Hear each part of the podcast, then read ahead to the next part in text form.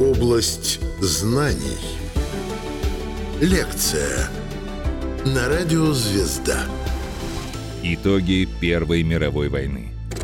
Рассказывает кандидат исторических наук, старший научный сотрудник Государственного исторического музея Сергей Сергушкин. Область знаний. Первая мировая война продолжалась 1568 дней. В нее было вовлечено две трети населения земного шара, ни больше не меньше. Численность воюющих армий превысила 37 миллионов человек, а в общей сложности мобилизовано было больше 70 миллионов. При этом протяженность всех фронтов Первой мировой войны достигала 4000 километров. Людские потери сторон достигли 9,5 миллионов человек убитыми и свыше 20 миллионов раненых. Причем 3,5 миллиона из них остались калеками на всю жизнь. Число жертв Первой мировой не исчерпываются этими цифрами. Дело в том, что голод и другие бедствия, вызванные войной, привели к росту смертности и снижению э, рождаемости, в первую очередь э, в основных странах, которые переносили эти тяготы войны. Очень тяжело подсчитать э, конкретное число, но можно сказать, что в трех странах э, России, Австро-Венгрии и Германии число таких жертв исчисляется 14 э, миллионами. Первая мировая война завершилась полным поражением и капитуляцией Германии и ее союзников. Победа Антанты в войне была закреплена целым рядом международных договорах, таким как э, Версальским, Сен-Жерменским, Трианонским и другими.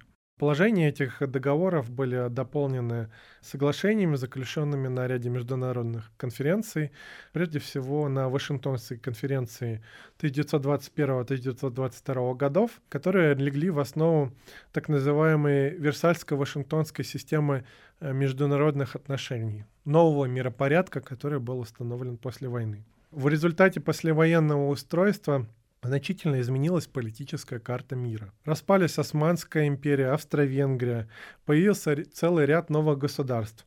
Австрия, Венгрия, Чехословакия, Польша, а, Финляндия, Югославия и другие. В ряде стран Первая мировая война закончилась мощным революционным взрывом уставших от войны масс. Февральскую, а затем и Октябрьскую революцию которые привели к распаду Российской империи и образованию независимых а, Финляндии и государств Прибалтики а, можно во многом тоже считать следствием Первой мировой войны.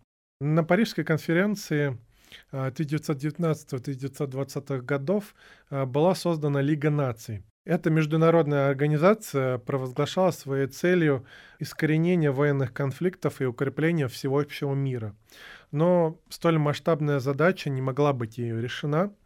Первая мировая война не только не смогла решить э, противоречия, которые привели к э, ее началу, но и э, в ряде случаев способствовала их углублению.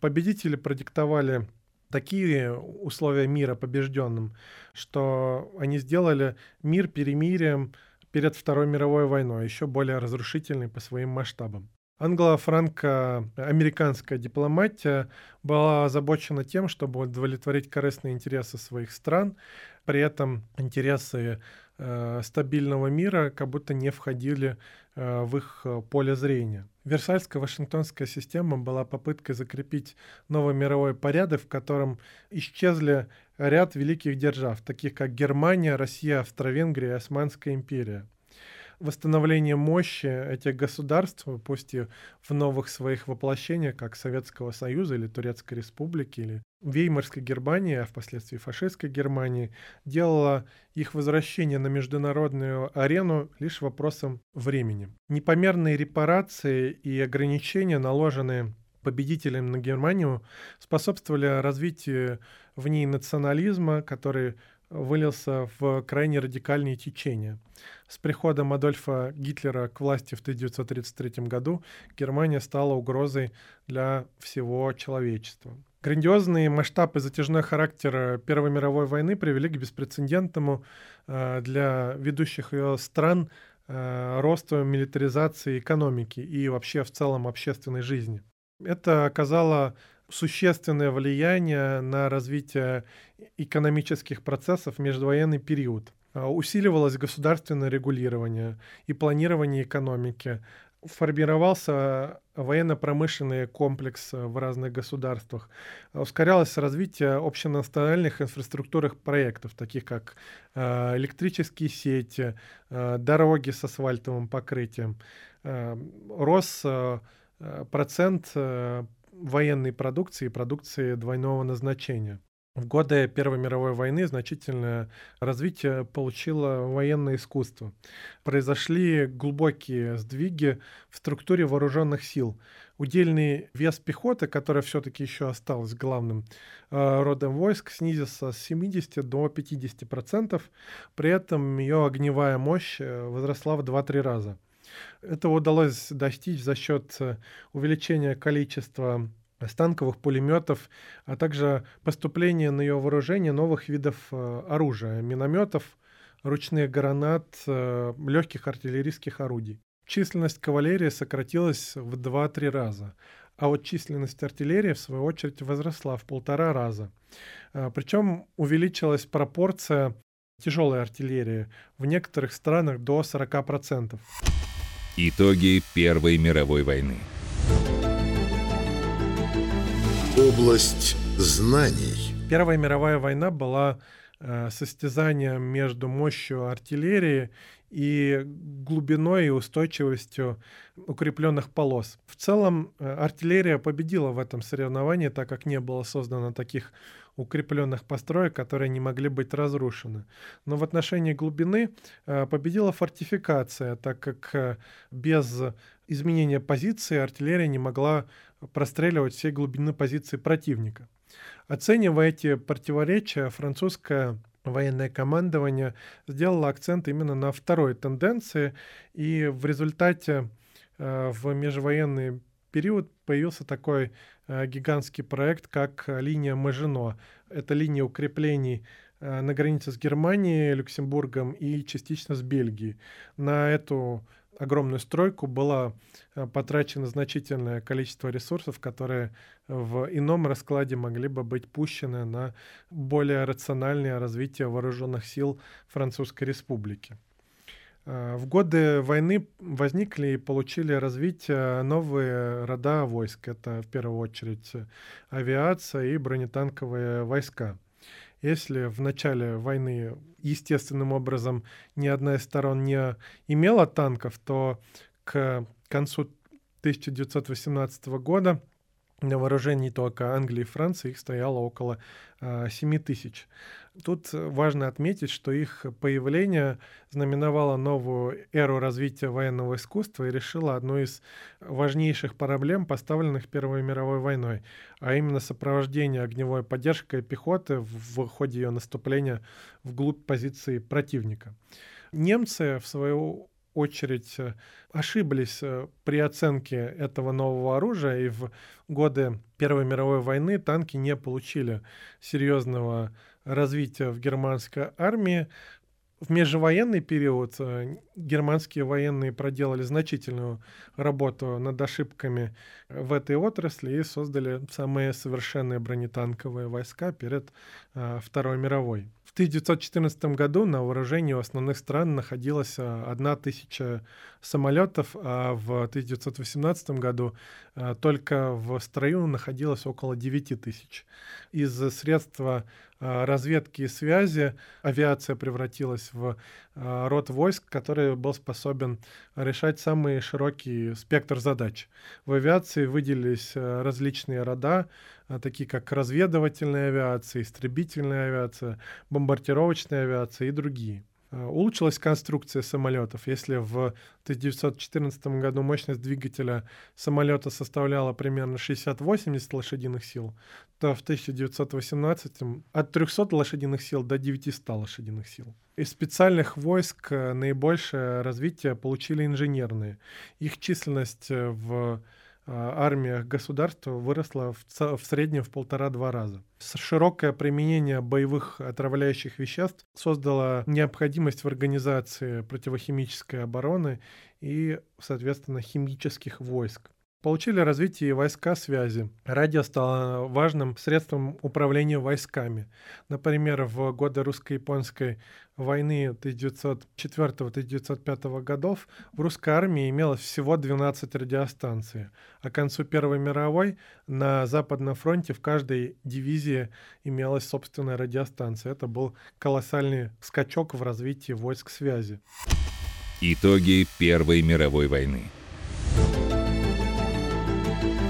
Область знаний. Использование в значительных э, масштабах э, автотранспорта тоже двинуло войну в, в техническом отношении вперед. Тут э, важно поговорить немного о цифрах. За всю войну средствами автомобильного транспорта был перевезен э, объем груза эквивалентный объему 4 миллионов 600 тысячам вагонов. Это примерно половина всего того груза, что было перевезено железными дорогами. То есть снабжение все больше переходило на автомобильный транспорт, хотя армии еще не избавились от лошадей, только на Западном фронте союзники на конец войны имели для средств снабжения 1 миллион 400 тысяч лошадей. Тем не менее, развивалась э, роль автомобиля. Еще важная их функция была — это маневрирование стратегическими резервами. Так, например, в мае 1918 года э, железным дорогам была перевезена 41 э, дивизия, а с помощью автомобильного транспорта 62. То есть автомобили обогнали железнодорожный транспорт. Именно этот факт позволил странам Антанты продвигаться вслед э, за отступавшими немецкими армиями э, во второй половине 1918 года и поспевать за ними, не давать им укрепляться на новых рубежах. Превосходство Антанты над э, Германией в области автомобильного транспорта также было ощутимым, как и в сфере э, строительства бронетанковых войск.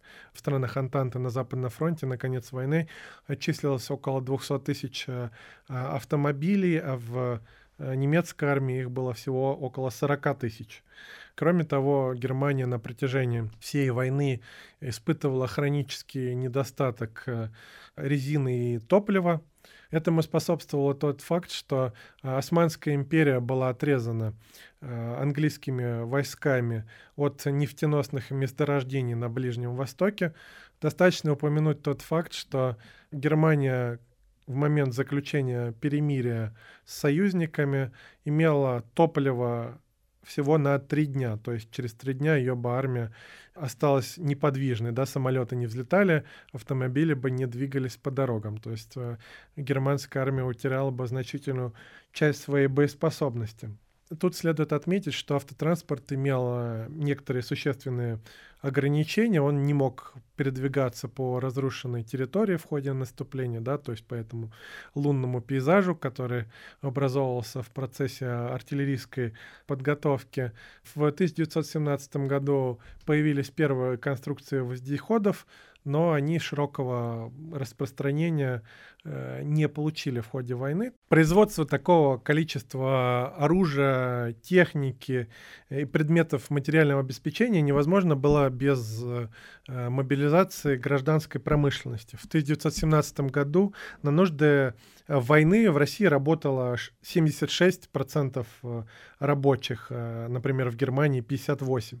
Рост военного производства был достигнут за счет дефицита в мирных отраслях. Это вело к э, нарушению пропорций в э, народном хозяйстве и его деградации. Э, война разрушала производственные силы общества, подрывала экономическую состоятельность народов.